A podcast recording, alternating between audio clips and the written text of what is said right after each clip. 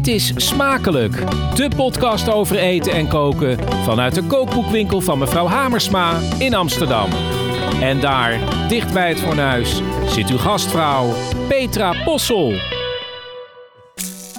Dag lieve mensen en nogmaals de beste wensen. We zitten weer op onze vertrouwde plek. Terug van Curaçao zijn we. We zitten tussen de kookboeken en de wijnflessen in kookboekwinkel mevrouw Hamersma in de Amsterdamse Pijp. En er wordt hier natuurlijk gekookt, geproefd, gedronken. Thuis kun je ook meedoen door een recept in te sturen.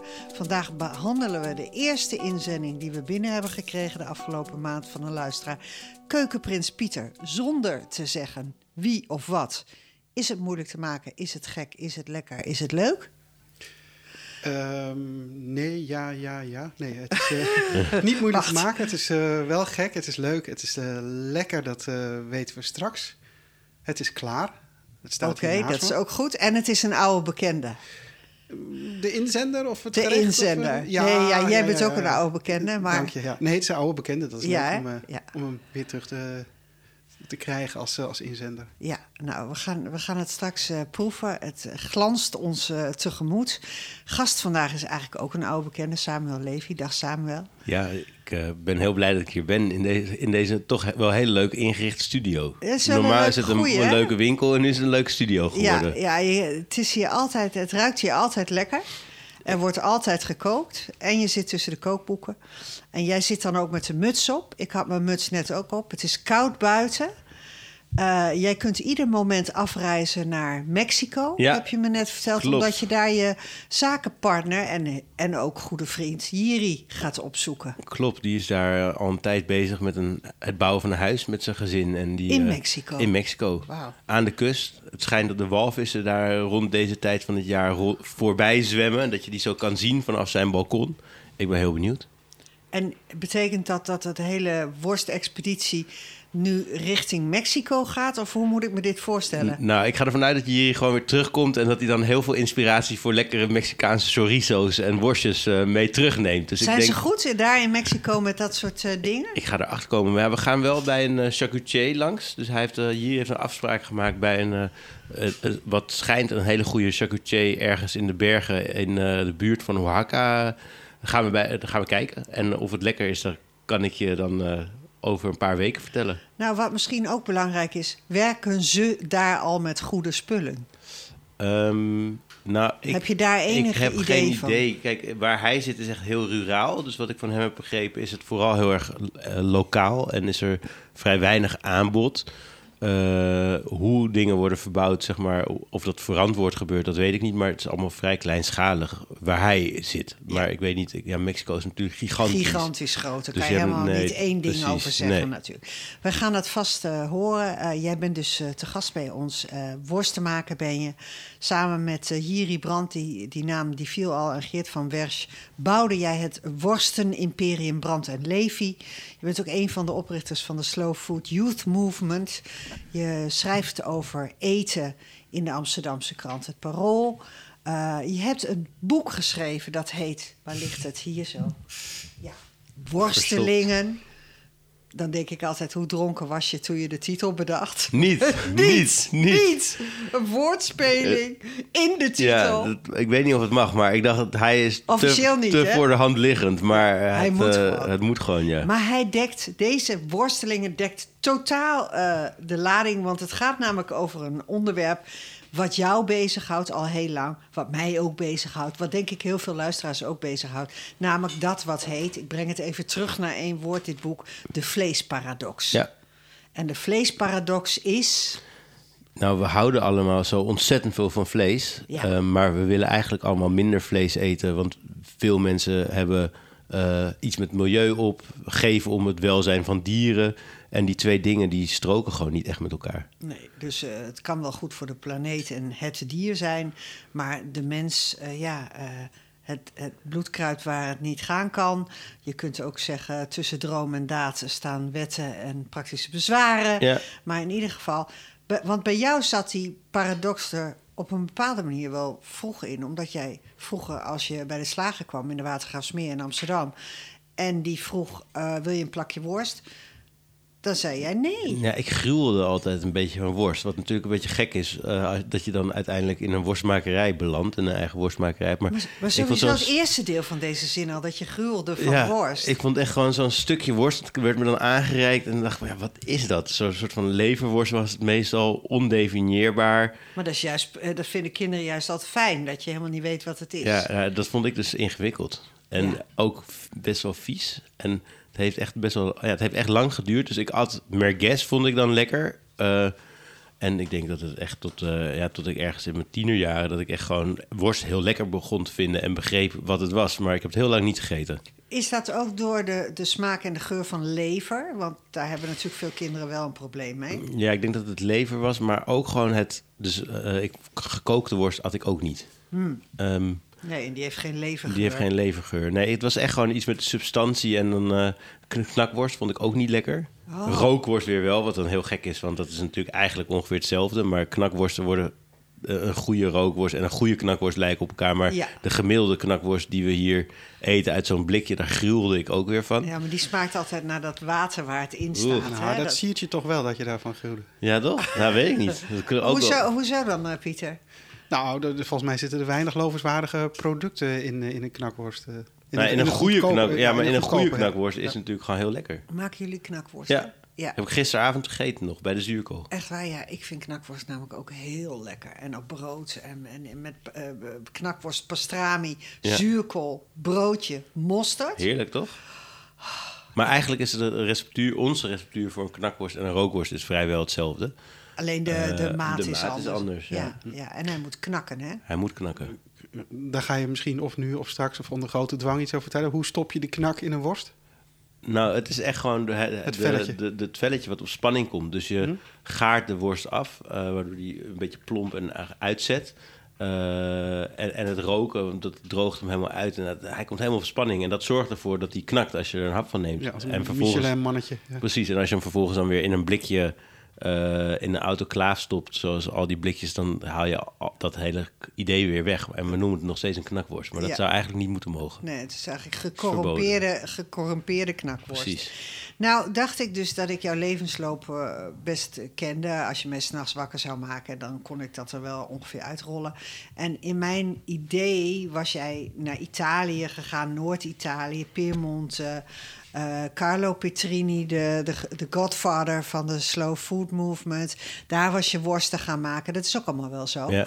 Maar wat eigenlijk leuk is in dit boek, eh, dat ik er dus achter kom, want je hebt je geschiedenis ook opgeschreven. Dat ja. is een beetje de bedding voor, voor die vleesparadox. Um, dat Corsica eigenlijk het sleutelwoord was. Omdat ze daar heel goed in charcuterie zijn. Ja. Wist ik niet. Ja, dat, ze zijn daar fantastische charcuterie. En dat was echt een beetje de... We kwamen daar ook per toeval eigenlijk terecht. Want we waren op weg naar Italië. En toen kreeg ik een mail van een dame die zei van... Uh, willen jullie uh, komen varkens slachten of varkenskelen noemden ze het. Dat was een beetje een bizarre titel van een mail. En ik dacht, wat is dit nou? Het zal wel een van de. Ja, ja, ik dacht, wat is dit nou? En toen uh, opende ik die mail en toen bleek het een dame, Monica Commandeur, te zijn. Die zich ook heel uh, goed of druk inzette voor de slowfoodbeweging in Nederland. En die organiseerde een reis naar uh, Corsicaanse varkensboeren. En dat was eigenlijk van onze hele reis misschien wel de plek waar op de meest traditionele wijze varkens werden gehouden en ook vervolgens verwerkte charcuterie. Ja. Uh, en ook waar de mooiste charcuterie werd gemaakt. Nou, dat is niet helemaal waar wat we hebben gezien in, op de grens van uh, Emilia-Romagna en Toscana was ook wel echt van hoog niveau. Ja. Maar uh, ja, Corsica is echt heel bijzonder. Ja. Het lijkt een beetje, wat ze doen lijkt een beetje eigenlijk wat op uh, wat mensen hier als de Pata Negra kennen. Dus de, de, de zwartpoot. zwartpoten. Ja. ja, want was dat uh, die varken, dat varken, werd dat dan gehouden? Ja, ik kom uit een dorp, ja. uh, uit de binnenlanden van Twente. En daar had je dan echt met eikels, die we dan moesten gaan Ja. zoeken. En dan had je gewoon varkens die echt, nou ja, schaalden bij de boer. Ja. Een ongelooflijk romantisch beeld. Ja. Want de ruilverkaveling was al lang geweest, maar er waren nog steeds wel varkens bij boeren. Gewoon, gewoon Op het- paar, erf. Ja, gewoon een paar varkens. Ja, je wordt nu afgeleid omdat de keukenprins ja. nu probeert de aandacht te trekken Ja. met een hapje. Hou hier nou mee op. Dan kunnen we toch nooit meer in gesprek. het is veel te lekker. Maar het, is, het, is, wel zo dat er nog steeds in Nederland gelukkig boeren zijn die op een, ja, wat ik dan extensieve manier varkens houden.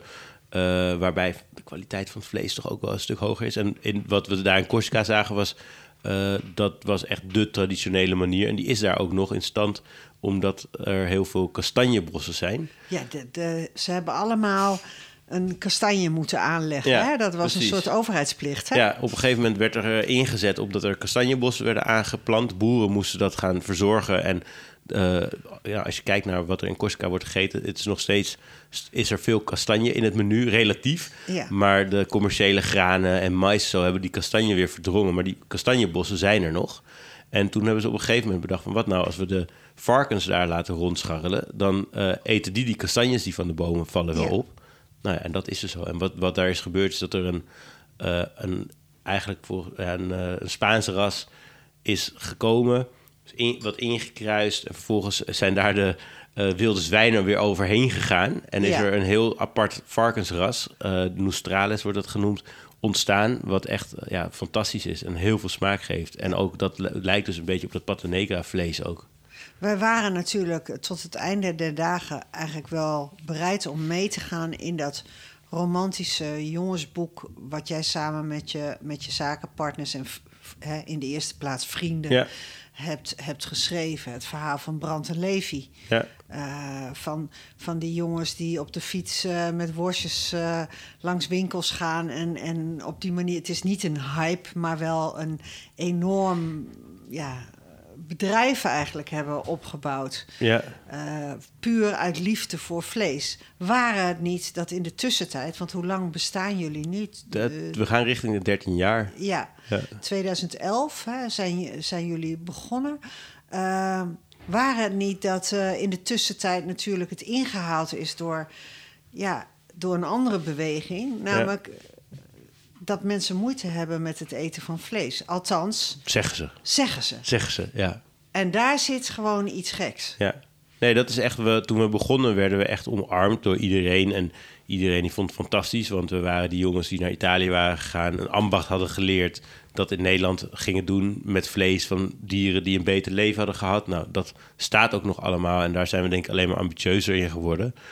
Um, maar tegelijkertijd weten we dat het klimaat verandert. We zien ieder jaar zijn er weer schokkende beelden uit slachthuizen van dieren die worden geslacht. En daar moeten we misschien straks ook nog even over hebben. Want voor een deel denk ik gewoon dat we als mensen sowieso uh, al heel snel gechoqueerd zijn als we die, zien dat dieren worden geslacht omdat we het gewoon nooit meer zien. Maar omdat we, zijn we afstand hebben genomen eigenlijk van, van dat ambacht. Ja, precies. Dat hele, dat, dat, we, we eten wel vlees, maar het liefst willen we eigenlijk niet herinnerd worden aan waar dat vlees vandaan komt. Ja. Uh, maar dat is eigenlijk wat anders, want uh, ik, ik zie vlees eten. Er is ook gewoon een problematiek die daaraan plakt. Ja, en die zet jij ook wel heel nadrukkelijk in het boek. Ja, en dat, die herken ik ook echt. Dus, en dat, dat is een beetje, wat dat betreft zijn we... Ik weet niet of we ingehaald zijn door de tijd, want ik denk dat het in die tijd ook zo was. En we hebben ons bedrijf zijn we gestart ook omdat we die industrie wilden veranderen. Of in ieder geval uh, ja, de Nederlandse vleesconsumptie wilden we wilde daar iets mee doen. We vonden het belangrijk dat er in ieder geval een soort van podium zouden... Ja. dat wij een soort van podium zouden zijn. Maar dat is kwalitatieve verbetering. En ja. dat gaat nog niet over hoeveelheden. Nee, precies. En dus, en, maar wat, we, wat ik gewoon heb gezien, tot mijn verbazing... is dat er eigenlijk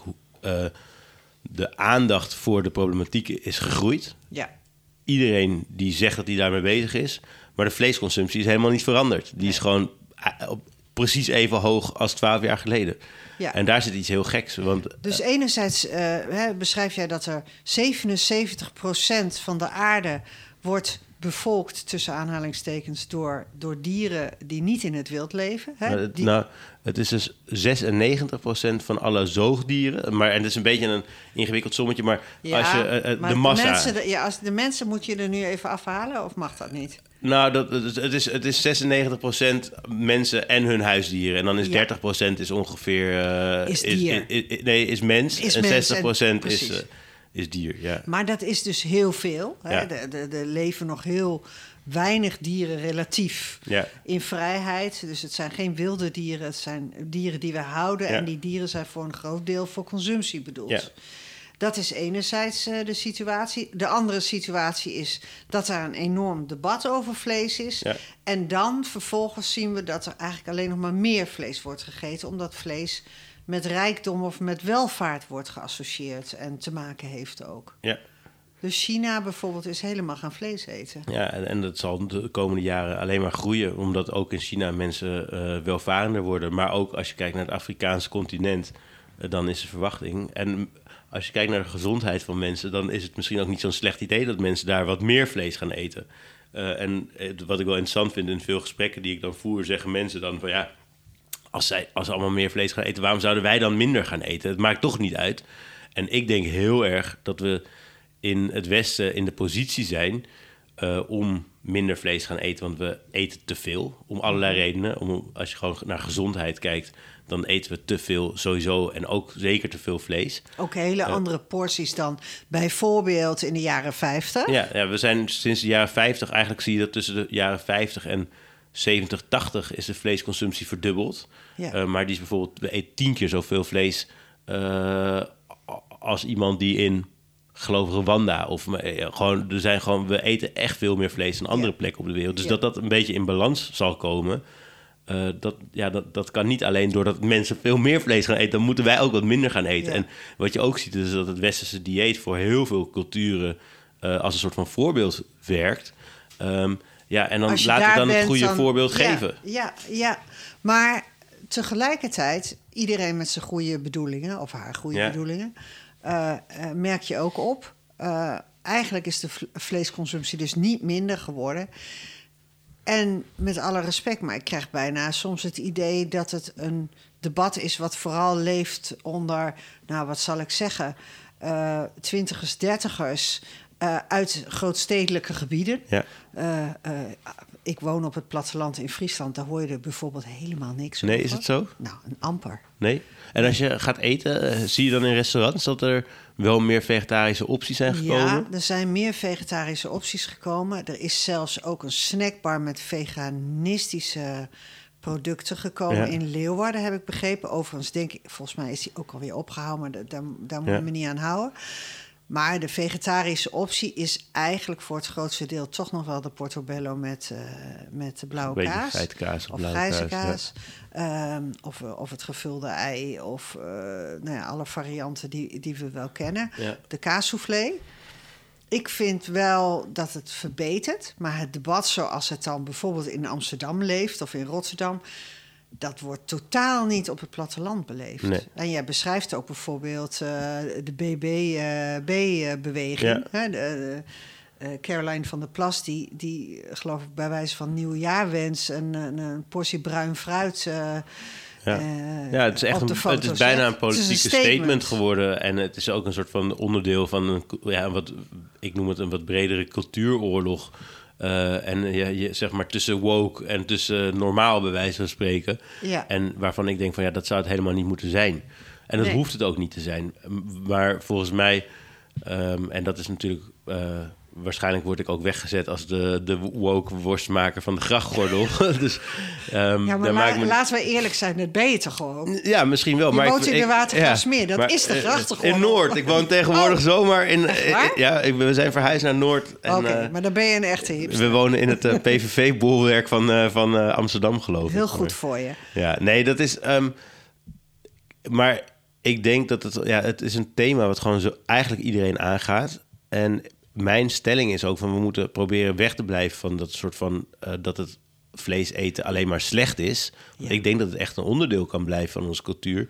Maar als je gewoon naar de cijfers kijkt... Uh, en of je nou naar, over gezondheid of over biodiversiteit... of over, ja. over ecologische impact hebt... Uh, dan moeten we gewoon gaan minderen. En moeten we anders vlees eten. En, en ja, ik hoop gewoon heel erg dat mensen gaan inzien... dat het niet uitmaakt welke politieke kleur je stemt... En de, de, of welke kleur je meedraagt. Het is jammer En dat het die er- kans in opgetrokken Ja, dat vind ik wel echt. Dat vind ik echt. En ik vind het ook... ehm, ja, dus ik voel me soms... En dat is ook wel grappig. Soms voel ik me dus inderdaad de, de woke worstmaker eh, uit Amsterdam. En andere momenten voel ik me opeens de pleit, pleitbezorger van, Van de, vlees. van vlees. En terwijl ik denk van ja, ik wil het dus allebei niet zijn. Ik wil of misschien allebei een beetje zijn. Maar er zit zo, het is zoveel meer genuanceerd dan dat we, we hoeven nu niet te zeggen iedereen moet stoppen met vlees eten. Maar we moeten zeker ook niet zeggen uh, van, uh, dat het normaal is hoeveel vlees we eten. Want dat is ook iets van de afgelopen decennia. Dat is echt iets gegroeid en dat is niet een soort van embed in de Nederlandse cultuur. Dat is echt iets wat we er zelf van maken, dat verhaal. Ik denk dat het. Uh, ik heb een poosje over na zitten denken. Ik denk dat het te maken heeft met eigenlijk iets heel ordinairs, dat heet PR. Als dit nou, deze beweging om minder vlees te gaan eten, was ontstaan vanuit verantwoorde boeren van het platteland. Ja dan was het veel eerder omarmd en wordt het gezien als iets authentieks. Maar nu zijn het mensen die nog nooit een koe van dichtbij hebben gezien. Tenminste, zo wordt er op het platteland over gepraat. En is het voor een deel ook zo? En dat is ook voor. En die gewoon bang zijn van het woord slacht. Ja. Hè, en die uh, elke kip uh, die de das om wordt gedaan, uh, zielig, zielig vinden. Dat, dat, dat, daar, zit, daar gaapt zo'n groot gat tussen de werkelijkheid en, en, en de meningsvorming. Dat had vanuit de andere kant eigenlijk moeten ontstaan. Tenminste, dat, dat is wat ik denk. Ja, nee, ik denk dat je gelijk hebt. En voor een deel gebeurt dat een klein beetje. Maar uh, dus je hebt natuurlijk biologische boeren die een, vertellen van hé, hey, dit moet anders. En, maar het, is gewoon heel, het blijft heel klein. En er, er zit veel minder geld en veel minder kracht dan de, achter de grote. Uh, ja, vleesindustrie. Precies. Uh, die, die, die omarmd is door onszelf, omdat we daarmee massa konden produceren. Ja, precies, die hebben we zelf eigenlijk uh, opgetuigd. Nou, ja. Of zelf, uh, dat, dat is wel, wel bewust gebeurd. Want zo ga je, je gaat naar Sikko Mansveld Mansholt. Mansholt, ja. Ja, Mansveld, ja. Mansholt. daar ga je naar terug, hè, naar de ruilverkaveling, naar de schaalvergroting, naar de subsidies die de banken hebben gegeven of de leningen, om al die grote bedrijven in stand te houden. Ja, nou, het is echt gewoon op een gegeven moment is er uh, met hele goede reden na de, na de Tweede Wereldoorlog uh, en na de hongerwinter hebben we gezegd van nooit meer honger. En dat betekent dat er veel voedsel geproduceerd moet worden, dat het voor een goede prijs moet gebeuren, dat boeren uh, ook daadwerkelijk altijd gewoon uh, een goede prijs krijgen. Dus er werden allerlei subsidies in het leven geroepen om boeren te beschermen tegen een fluctuerende markt. En, en, we hebben gewoon daar, we hebben Rotterdamse haven, waarbij we goedkoop graan van over de hele wereld kunnen invoeren. Dus we kunnen ook lekker voeren aan de dieren. Ja. Um, dus dat is een industrie die is opgebouwd om honger tegen te gaan, om de, uh, de, onze economie uh, flink te boosten. Um, en dat is gelukt. Alleen nu kijken we naar een andere realiteit. En dat we met veel meer mensen zijn. Dat er veel meer wordt geconsumeerd. En dat het misschien gewoon een beetje de spuigaten aan het uitlopen is. En zo is het. Ja, en, en daar moet nu weer op geschakeld worden. Ja, en dat, dat zijn eigenlijk ook feiten. Dat zijn ook harde feiten. Die vallen ook eigenlijk niet te ontkennen. Nee. Alleen je moet een manier vinden om het te communiceren. Daar komt het dan toch eigenlijk op neer? En, ja, en, en voorkomen inderdaad dat het een soort van stokpaardjes van... Uh, uh, radicale boeren en radicale uh, vegans, als het ware, zijn. Ook al denk ik dat uh, die laatste zeker ook... Die hebt, ik bedoel, je hebt iedereen nodig. Ik zeg altijd, je hebt een orkest, heeft veel stemmen... en je hebt ook mensen nodig die radicaal misschien tegen vlees zijn... of radicaal willen laten zien hoe het met de dieren gaat... in de, in de vleesindustrie in Nederland... omdat je anders dingen niet in beweging krijgt. Maar uiteindelijk denk ik dat het pad dat we moeten bewandelen uh, genuanceerder is en ergens door het midden loopt. Ja. Um, ja, dus je, je, zal iets van boer, je zal boeren nodig blijven hebben. Je moet vlees blijven produceren. Vlees is ook uh, uiteindelijk heb je, zolang je bijvoorbeeld zuivel wil eten, heb je ook vlees. Als je uh, weilanden wil laten begrazen door koeien, heb je ook vlees. Dus het, het idee van dat het in één keer allemaal weggaat, daar geloof ik niet in. Nee, en overigens ook misschien helemaal niet wenselijk. Want kijk, zo'n zo'n grasland uh, heeft natuurlijk uitstoot. Maar als je er een nieuwbouwwijk op uh, plant dan, dan, heb je, dan heb je er geen, geen mooi divers landschap voor teruggekregen. Hè? Nee, en dat, is, dat is namelijk eigenlijk waar het dan ook nog eens heel vaak over gaat. Ja. ja, en in het boek probeer ik daar dus ook echt de, de wetenschap te, te, bespreken en te, op te zoeken. En er zijn ook gewoon de meeste wetenschappers in Nederland die zeggen van ja, dieren die zullen een rol blijven spelen ook in de toekomst in een duurzaam voedselsysteem. Inderdaad, precies om wat je zegt. Als je grasland wil laten begrazen, dan heb je dieren nodig. Maar we hebben ook natuurgebieden, duinen, eh, waar schapen, uh, schapen die op dijken lopen. Uh, dat zijn allemaal dieren die je dan kunt consumeren. Alleen de gedachte dat we zo grootschalig blijven produceren. En daar dus ook voornamelijk het voer voor al die dieren moeten produceren. Want dat is ook schokkend. Zeg maar, je hebt de dieren, maar vervolgens wat je vooral ziet is dat al het voer wat verbouwd moet worden, daar hebben we ontzettend veel ruimte voor nodig. Ja. Uh, ja, dat, dat moet gewoon echt wel echt anders. Nou, even gewoon weer terug naar de alledaagse werkelijkheid. Naar van worst. Samen, oh. Ja. Ja, worst uiteindelijk wel. Je bent een worstenmaker. Ja. En je dochter wordt op een zeker moment wakker, beschrijf je in het boek.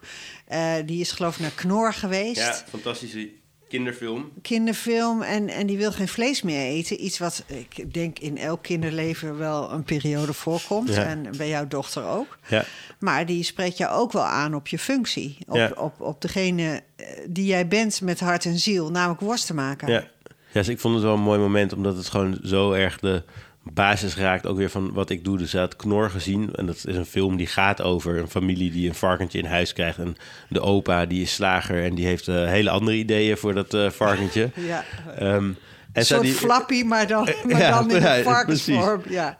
En um, zij, uh, zij, ja, ik was haar aan het voorlezen en toen op een gegeven moment vroeg ze aan mij van... Um, pap, die worsten van jou, hè? Worden die dan ook echt van varkens gemaakt? En worden die varkens dan ook doodgemaakt? En zijn dat dan ook lieve varkens? Ja. En dat, ja, dat kon ik allemaal niet ontkennen, want ik vind varkens ook lieve dieren. En ze worden inderdaad doodgemaakt. En inderdaad, ook voor onze worsten, ook al hebben die varkens een beter leven gehad dan de middel, gemiddelde varkens in Nederland, ja. uh, worden ze wel doodgemaakt. Um, ja, en dat vond ze dan toch wel ingewikkeld. En toen vroeg ze, en vond ik heel aandoenlijk, maar zijn er dan geen worsten die worden gemaakt van vlees wat niet van varkens komt? Natuurlijk, nou, andere dieren, maar dat is dan een beetje zielig. Maar er zijn ook vegetarische worsten. Dus we hebben een week geprobeerd vegetarische worsten te proeven en te eten. Um, Eigenlijk is die hele vegetarische worst... Ik bedoel, afgelopen jaar ging het de hele tijd over die krompoes. Ja. Maar die vegetarische worst is eigenlijk ook een symbool van, van de vleesparadox, toch? Dat je...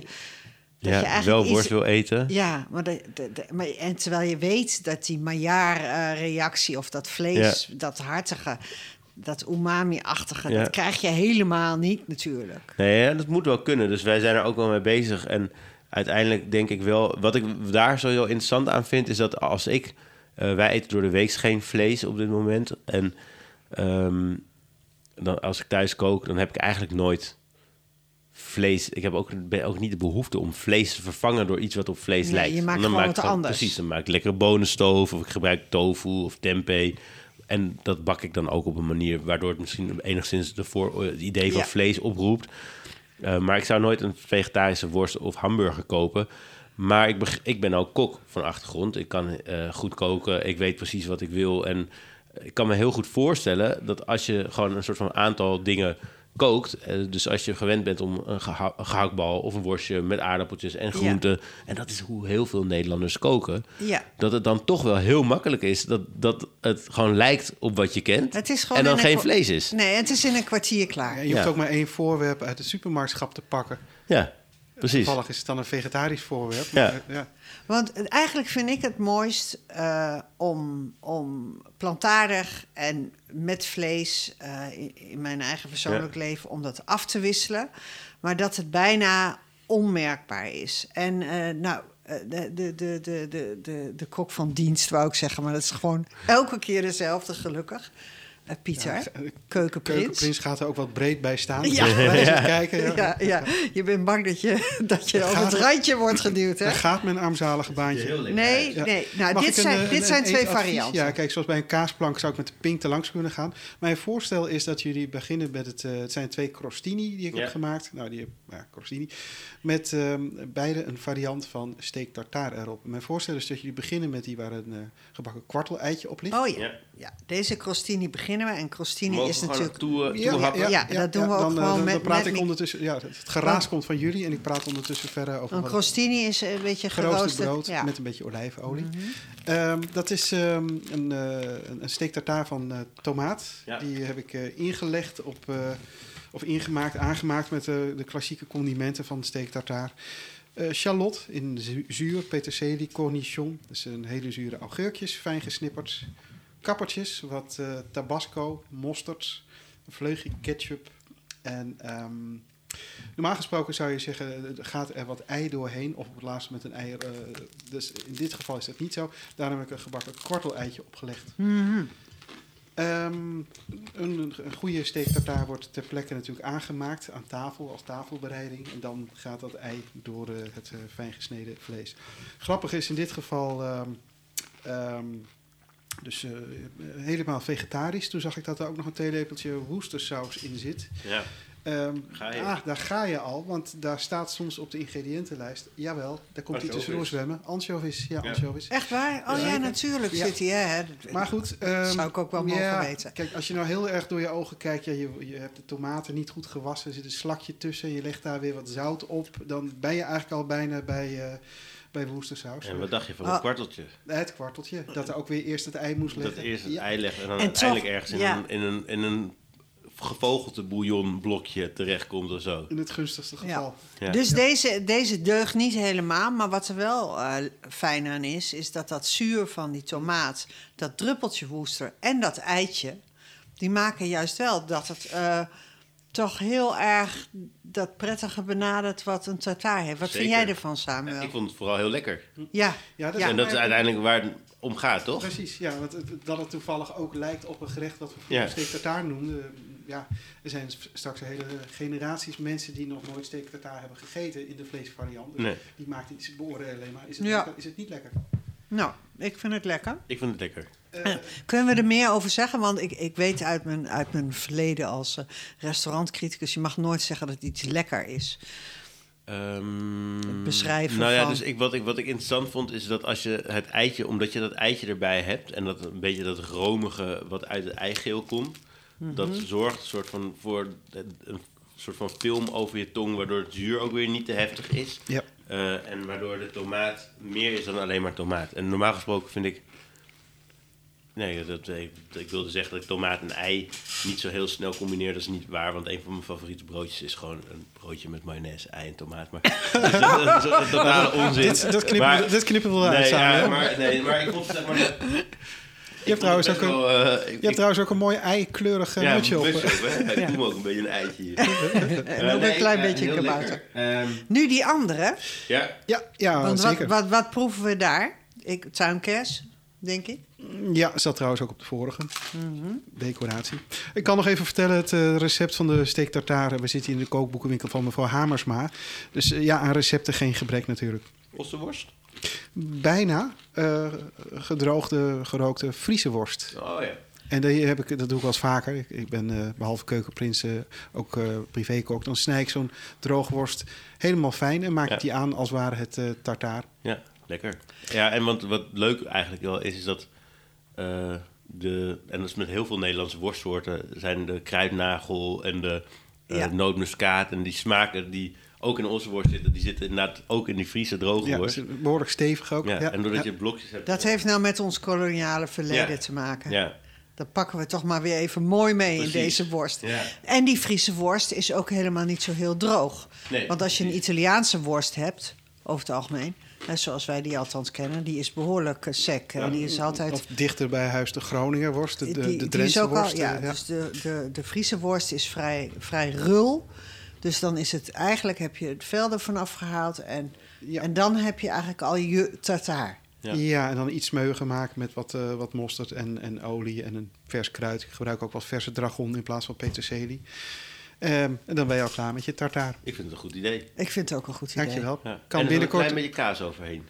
Uh, ja, wat uh, geraste uh, oude boerenkaas. Ja. Dus ook weer omdat het weer nog wat hartiger is. Oh, maar met zo'n droge worst moet je wel oppassen, want die is op zich al behoorlijk hoog op smaak. Dus ja, dat, precies. kun je heel bescheiden kruiden. En, nee, nee, nee, nee. Nou, hebben we gelukkig zijn we toch weer bij worst terug. Ja, maar... binnenkort misschien op de verpakkingen van, van jullie worst als uh, ja, recept. Dit gaan jullie nou een beetje zitten dealen hier. Ik nou. geef je zo een kaartje wel.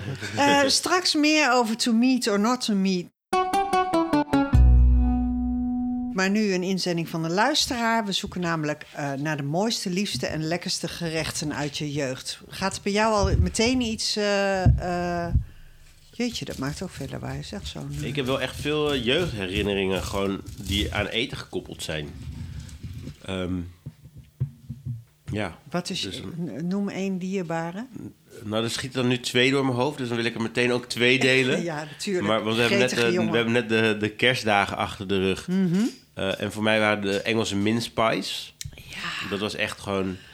Nou, dat echt, ik weet nog, dan ging mijn moeder s'avonds in de keuken in de slag, aan de slag. Meestal de 23e s'avonds, zodat ze dan op uh, kerstavond, de dag van kerstavond... dan waren we meestal wel ergens in Engeland of bij familie. En dan, ja, dan, dan, dan moesten ze er wel zijn, want eigenlijk moet je er gewoon...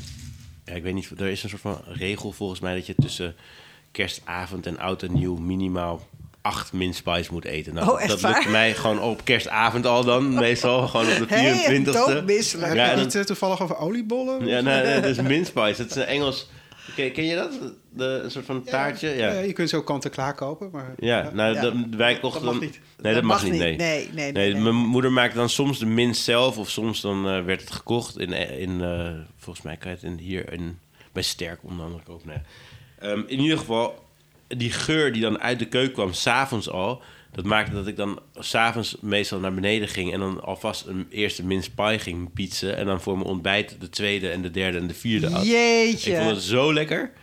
Uh, de jongen die geen worst lust. En nu zijn mijn, uh, nu zijn mijn dochters dus helemaal mince pie gek. Echt dus die waar? gaan dan op de dag voor kerst... willen ze altijd bij mijn moeder mince pies maken. Ja. Um, dus dat is één ding. En het andere ding is dat we... Mijn moeder die maakte fantastisch lekkere geroosterde aardappeltjes... Uh, en dan uh, we hebben, ja, ik kom een beetje uit een half Engels gezin. En dan was de Sunday roast was wel vrij heilig. Ja. Dus dan op zondag was er altijd uh, meestal kip, omdat mijn zusjes die waren allebei vegetariër, maar aten wel kip. Want een kip is geen dier. Ik weet niet hoe dat werkt, maar die, dat aten ze dan wel. kip is net een vis. Ja, precies. die moet, en die moet ook geen gelden. moet... Arme beest. Um, maar, en dan dus geroosterde kip met die aardappeltjes. Ja, en dat was echt gewoon... Uh, dat is gewoon een beetje de, mijn zondagsmaal. Ja, ja, klinkt heel goed. Wij, wij hebben nu een inzending van iemand... Uh, ja, die, die kennen wij. Dat is een oude bekende, want die, die was ooit uh, trouw luisteraar van het Weilen radioprogramma Mandjaren. Nu is hij dus overgestapt naar Smakelijk. Waarvoor dank. We hebben het over DJ Kumar. Hij heeft ook meegedaan daar toen bij Mandjaren bij de, bij de wedstrijden. En heeft dat gewoon nu weer helemaal uh, moeiteloos uh, opgepikt om daar weer mee door te gaan. Hij uh, stuurt veel en vaak post en hij heeft een grappig gerecht ingezonden. En hij schrijft: Deze hebben we voor het eerst gegeten toen we tiener waren. Mijn moeder kwam dit recept tegen via internet. Toen vonden we hem zo lekker dat we hem nog steeds eten. Het is niet echt troost eten, maar het is wel verwarmend. Toen ik in een buurthuis werkte en iedereen iets moest maken voor kerstfeest en wij deze lumpia-taart maakten, was dit echt, wat anderen betreft, ook het lekkerste gerecht van de avond. Je kan hem ook serveren met chili-saus, maar wat mij betreft kan je die beter weglaten en er vooral lekkere peper bij serveren, want de meeste chili-saus, die zijn sauzen zitten toch vol met voornamelijk suiker. En als toetje kun je natuurlijk mijn bastonje toetje eten. Ja, dat, dat heeft hij toen ingezonden. Daar gaan we nu niet naartoe. We, we blijven bij de lumpia-taart. Dankjewel, DJ Kumar. Uh, en we gaan hem nu proeven. Ik, ik moet zeggen, ik dacht, jeetje, hoe kun je het verzinnen? Ja, nou ja, ik vind het ook wel een leuk bedacht. Alleen ik mis iets. Wat mis je dan? Ik had gehoopt dat hij dan, dat dan allemaal van die vermicelli of zo in zou zitten. Ja. Mm -hmm. Maar dat is niet zo, hè? Die, die, die rijst, uh, rijstnoedels. Ja. Uh, ja, Pieter, jij hebt hem gemaakt. Wat, wat zit er dan in? nou, er zijn natuurlijk vele varianten van, uh, van lumpia, ook vegetarisch uiteraard. Um, nou, er zit in volgens de receptuur van DJ Koelmar, zoals ik hem noem, filodeeg. Uh, ja. Daar begon mijn uh, verrassing al een beetje mee. Je zou natuurlijk ook uh, ja, lumpia-vellen kunnen ja. nemen uit de diepvries van een, een toko. Um, kipfilet, sojasaus, 400 gram Oosterse wokgroenten. Ik moest heel erg zoeken, ligt dat dan bij de W van wokgroenten of bij de O van Oosters? Maar ik, uh, ik vond uiteindelijk iets in de supermarkt. Toevallig ook een zakje van 400 gram, tot mijn grote vreugde. Uh, daarin zit paksoja, rode ui, paprika, edamame-boon. En ja, dat had natuurlijk nou. ook prima uh, taugé ingekund. Maar een handje cashewnoten en drie eieren. Die zorgen voor een beetje binding. Normaal gesproken gaat het hele spelletje in de frituur. En ontstaat er een zeer compacte jas, zodat de vulling er niet uit kukelt. Dit uh, is in een, uh, een, springvorm gebakken. Laagjes, op de bodem een laagje. Om de rand heen gevouwen nog veel meer laagjes uh, filodeegvellen. Mensen die het nooit hebben gebruikt. Het is heel kwetsbaar, heel teer, droogt ook snel uit. En om er een beetje lol van te hebben, smeert over het algemeen in met vet, gesmolten boter of olie, dat het krokant wordt. Ja. Dit gaat namelijk in de oven. En ehm, ja, de, de ingrediënten zijn al voorgegaard en worden dan nog een drie kwartier gebakken op 175 graden tot het, de bovenkant krokant wordt. De onderkant wordt natuurlijk nooit krokant, want daar zit dan het vocht op van de vulling. Um, DJ Kuma enigszins kennende bedoelt hij met uh, peper waarschijnlijk ook wel uh, Surinaamse peper. Dus dat is een hete peper. Uh, dus niet zo'n plaksaus, zo'n chili saus. En wel een beetje soja om het op, op naar smaak wat pittig te maken. Nou, dat, ik vind ook wel, als ik heel eerlijk ben, dat hij dat kan gebruiken. Mm -hmm. Ik ben blij dat jij gewoon zo eerlijk bent. Ja, maar ja. Ik, ik, dacht, ik, dacht, mag ik dit nou zeggen of niet? Ja, ja, ja maar dat is dit, natuurlijk naar dit smaak. Is, het, dit is, DJ Kuma weet ook gewoon dat... dat, dat dat die inzendingen alleen maar beter worden als je er af en toe een beetje kritisch op doet. Ja. Ik vind hem. En de meester zelf is er natuurlijk niet bij. Nee, de meester zelf is er niet bij. Dus die mag dat ook nog een keer in het echt komen doen, uh, DJ. Uh, luister, luister nu Mhm. mee. Maar hij mist twee dingen voor mij. Toch een beetje dat smerige Chinese, uh, wat ja, ik zeg nee, niet smerige Chinees. Ik bedoel, als je van de Chinees een lumpia, bij de Chinees een lumpia haalt, dan zit daar een fetchin of, of fetchin of, of iets in. Lekkere Chinese bedoel je eigenlijk? Ja, ja Toch? dat, dat verslavend lekkere Knalhartig, smaakje. vet. knalhartig. Eigenlijk de Vettige, vettigheid en de umami. en al die Ja. dingen, die zitten erin. Daarom wil je namelijk die lumpia. En je zei het zelf al, eh, Pieter, tauge. Ik vind dat er wel tauge in had gekund. Ja. Want die geeft een bite. Ja. Ja, dat maar eh, kan ik heel goed. weet niet of je een bite geeft als je hem voorgaat en daarna nog 45 minuten gaat eh, afgaren. Dus dat is Luister, die, die, een, die Chi- Chinese lumpia's, die, die hebben ook een hele, hele eh, lange weg heel- afgelegd. Heel, heel, heel lange weg, dat is waar. Dat kan alle kanten op. Nee, maar het mist wel een beetje de... Het is een, voor mij inderdaad, het voelt een beetje als een, eh, een, heel, een heel goed idee... waar nog wat aan geschaafd kan worden om Ja. het ook heel lekker te maken. Ja. Mm, mm, mm. Ja, ik eh, heb er eh, op aanwijzingen van de inzender eh, kom maar wel eh, zout en ook enkele le- lepels sojasaus door de, door de, bij het aanbakken van de kip al eh, gedaan. Nou, vind je hem zelf... ehm, Ik heb het nog niet geproefd. Dat is Nou, een heel ga dat maar eens exemplaar. even ja, doen. zeker, maar dan ben ik mijn, eh, mijn spreektijd kwijt. Dat zou zo jammer nou, zijn. daar lopen we nu toch wel tegenaan. ja, ja, maar, kijk, dit is een inzending. En, en het is een fantastische inzending, want het is origineel. Eh, niet iedereen kent de lumpia-taart. Vanaf nu vind ik de lumpia-taart echt een, een... Die kan er ook gewoon op een tafel staan voor Zeker. een buffet of eh, een leuk feest of zo. Alleen dan kan je hem nog misschien net even iets pittiger maken. Ehm, en dan, dan Ja, kan en hij mee. wat mij betreft iets meer misschien kiezen voor... Nu, zeg maar... Of bijvoorbeeld de Surinaamse kant op. Ja, Of, of de, de Chinese. kant op. Ja, Of de Chinese kant op. ja. Want je hebt natuurlijk allerlei lumpia's en allerlei... En nu is het een beetje ja, die cashewnoot met dan de Su- de Surinaamse peper, wat Ja. wat heel lekker is. Ja. Maar ik denk iets meer kiezen en iets meer durf in de smaken. Ja, maar het is een schitterende inzending. Het is ook de eerste inzending en die hoort bij eh, de vraag die wij deden, de oproep. We zoeken de mooiste, liefste en lekkerste gerechten uit je jeugd. Je jeugd tot, zeg maar 18 jaar. Eh, Waar denk je aan terug? Waar heb je dierbare herinneringen aan? Wat brengt je eh, terug in die tijd? Is als een pleister op een kniewond na een lelijke valpartij... of als een kus van je moeder op het voorhoofd na ruzie met de buurjongen.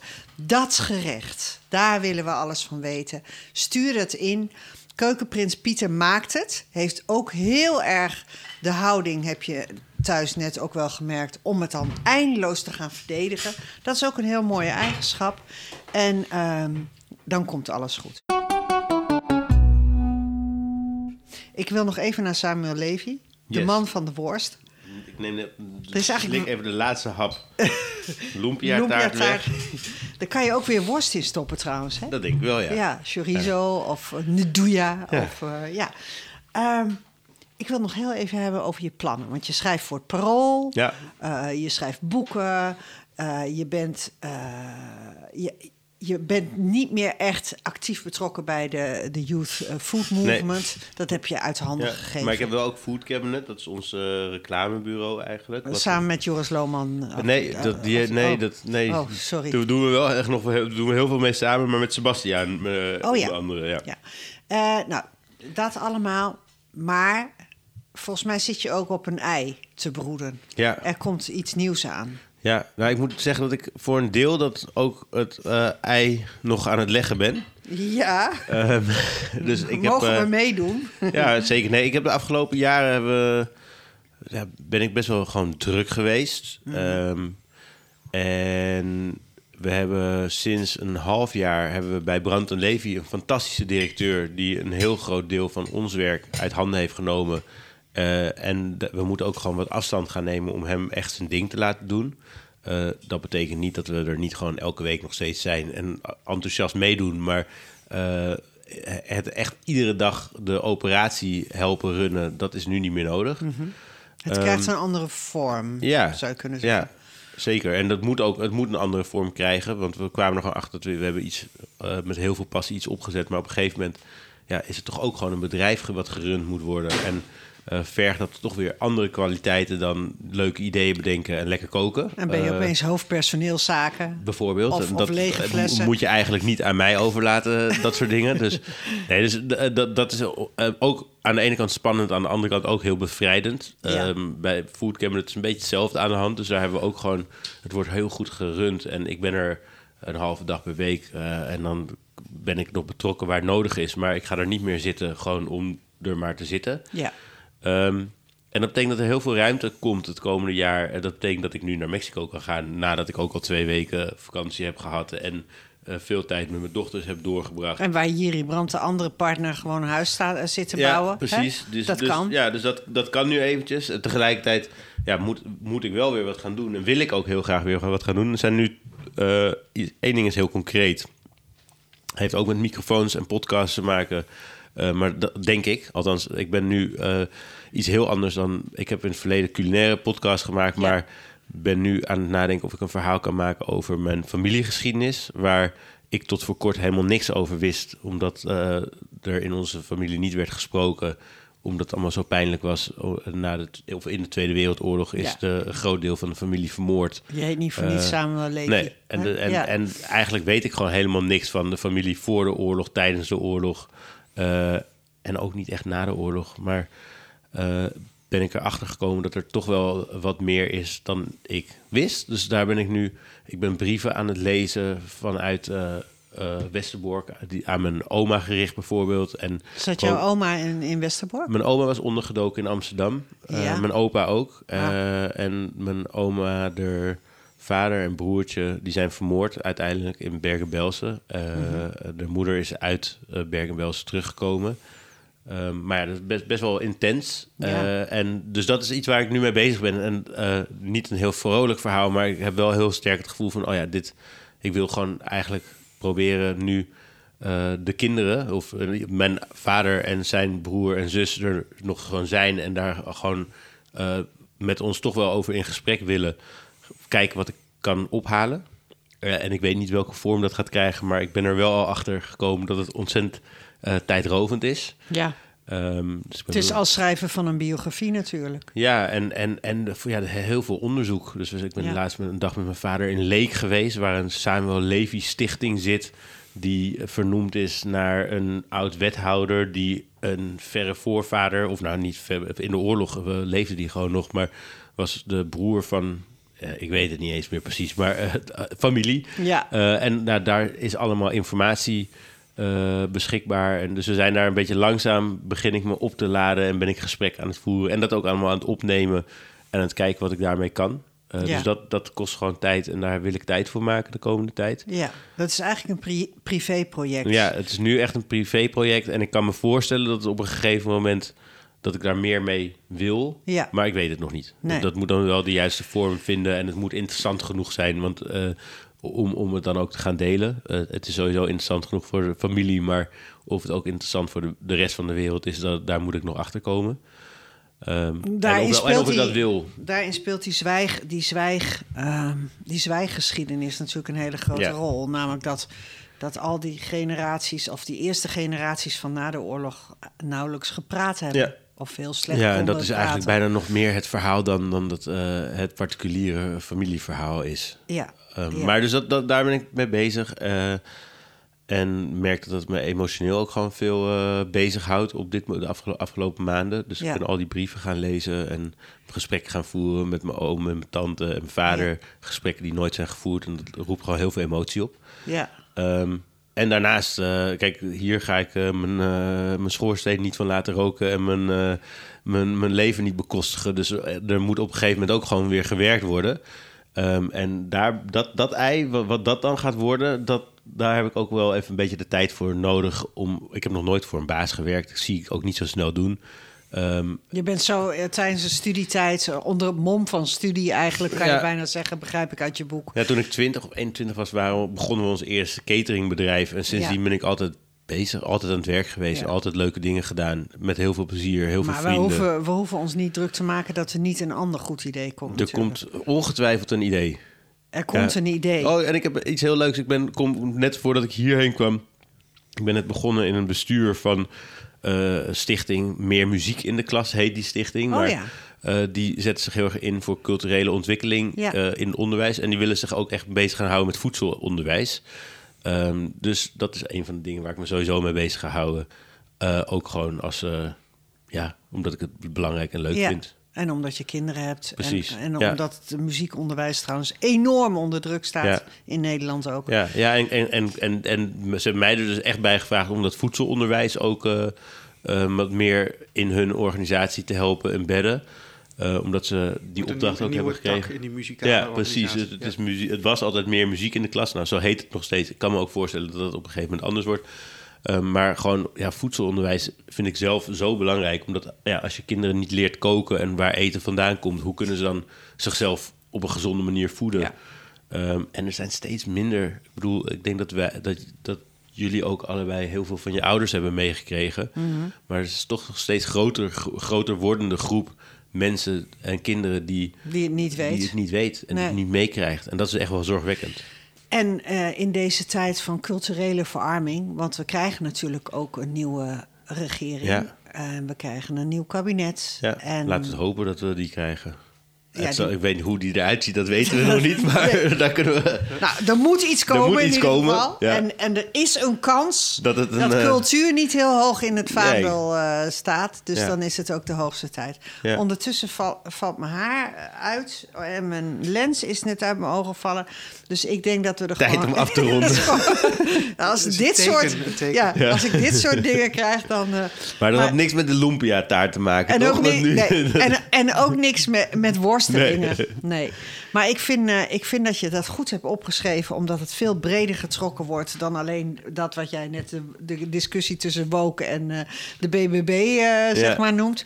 Eh, hè, de, de, de vleesparadox. En het is iets om, eh, om, om over na te denken. En, eh, eh, en ook op, op verder te denken. Ja, het, het moet echt nog verder uitgedacht worden. We moeten er wat mee. We zitten nu eigenlijk nog maar in de strubbelingen Ja, en de worstelingen. En we moeten daarin verder. Eh, fijn dat je er was. ja ontzettend bedankt dat ik bij Je jullie mocht aanschrijven. je ik hebt vond het heel gezellig. gekregen. Ja, ja. Kom terug. Misschien krijg je... eh, Pieter kan hij toch... eh, hij, kan er wat peper, hij kan er toch wat peper op doen. En, dan, Ik, ik neem aan dat je wel een, een busje specerijen thuis hebt staan. Zeker. Ja, ik zat al, ik zat al en te hij, heeft, hij heeft ook kinderen. Die vinden dit heel erg lekker, Ja. denk ik. Ja, en, en kip is geen vlees, heb ik net gehoord. Nee, Ah, voor, sommige mensen niet. Nee. Eh, smakelijk zit erop. Samuel Levy was hier, Pieter Hubressen. Eh, we zitten in de kookboekwinkel van mevrouw Hamersma. Peter Possel was de host. En volgende week zijn we er weer. Eh, blijf gewoon mailen, ook met die inzendingen voor een jeugdrecht... naar smakelijkpodcast.gmail.com. Tot volgende week.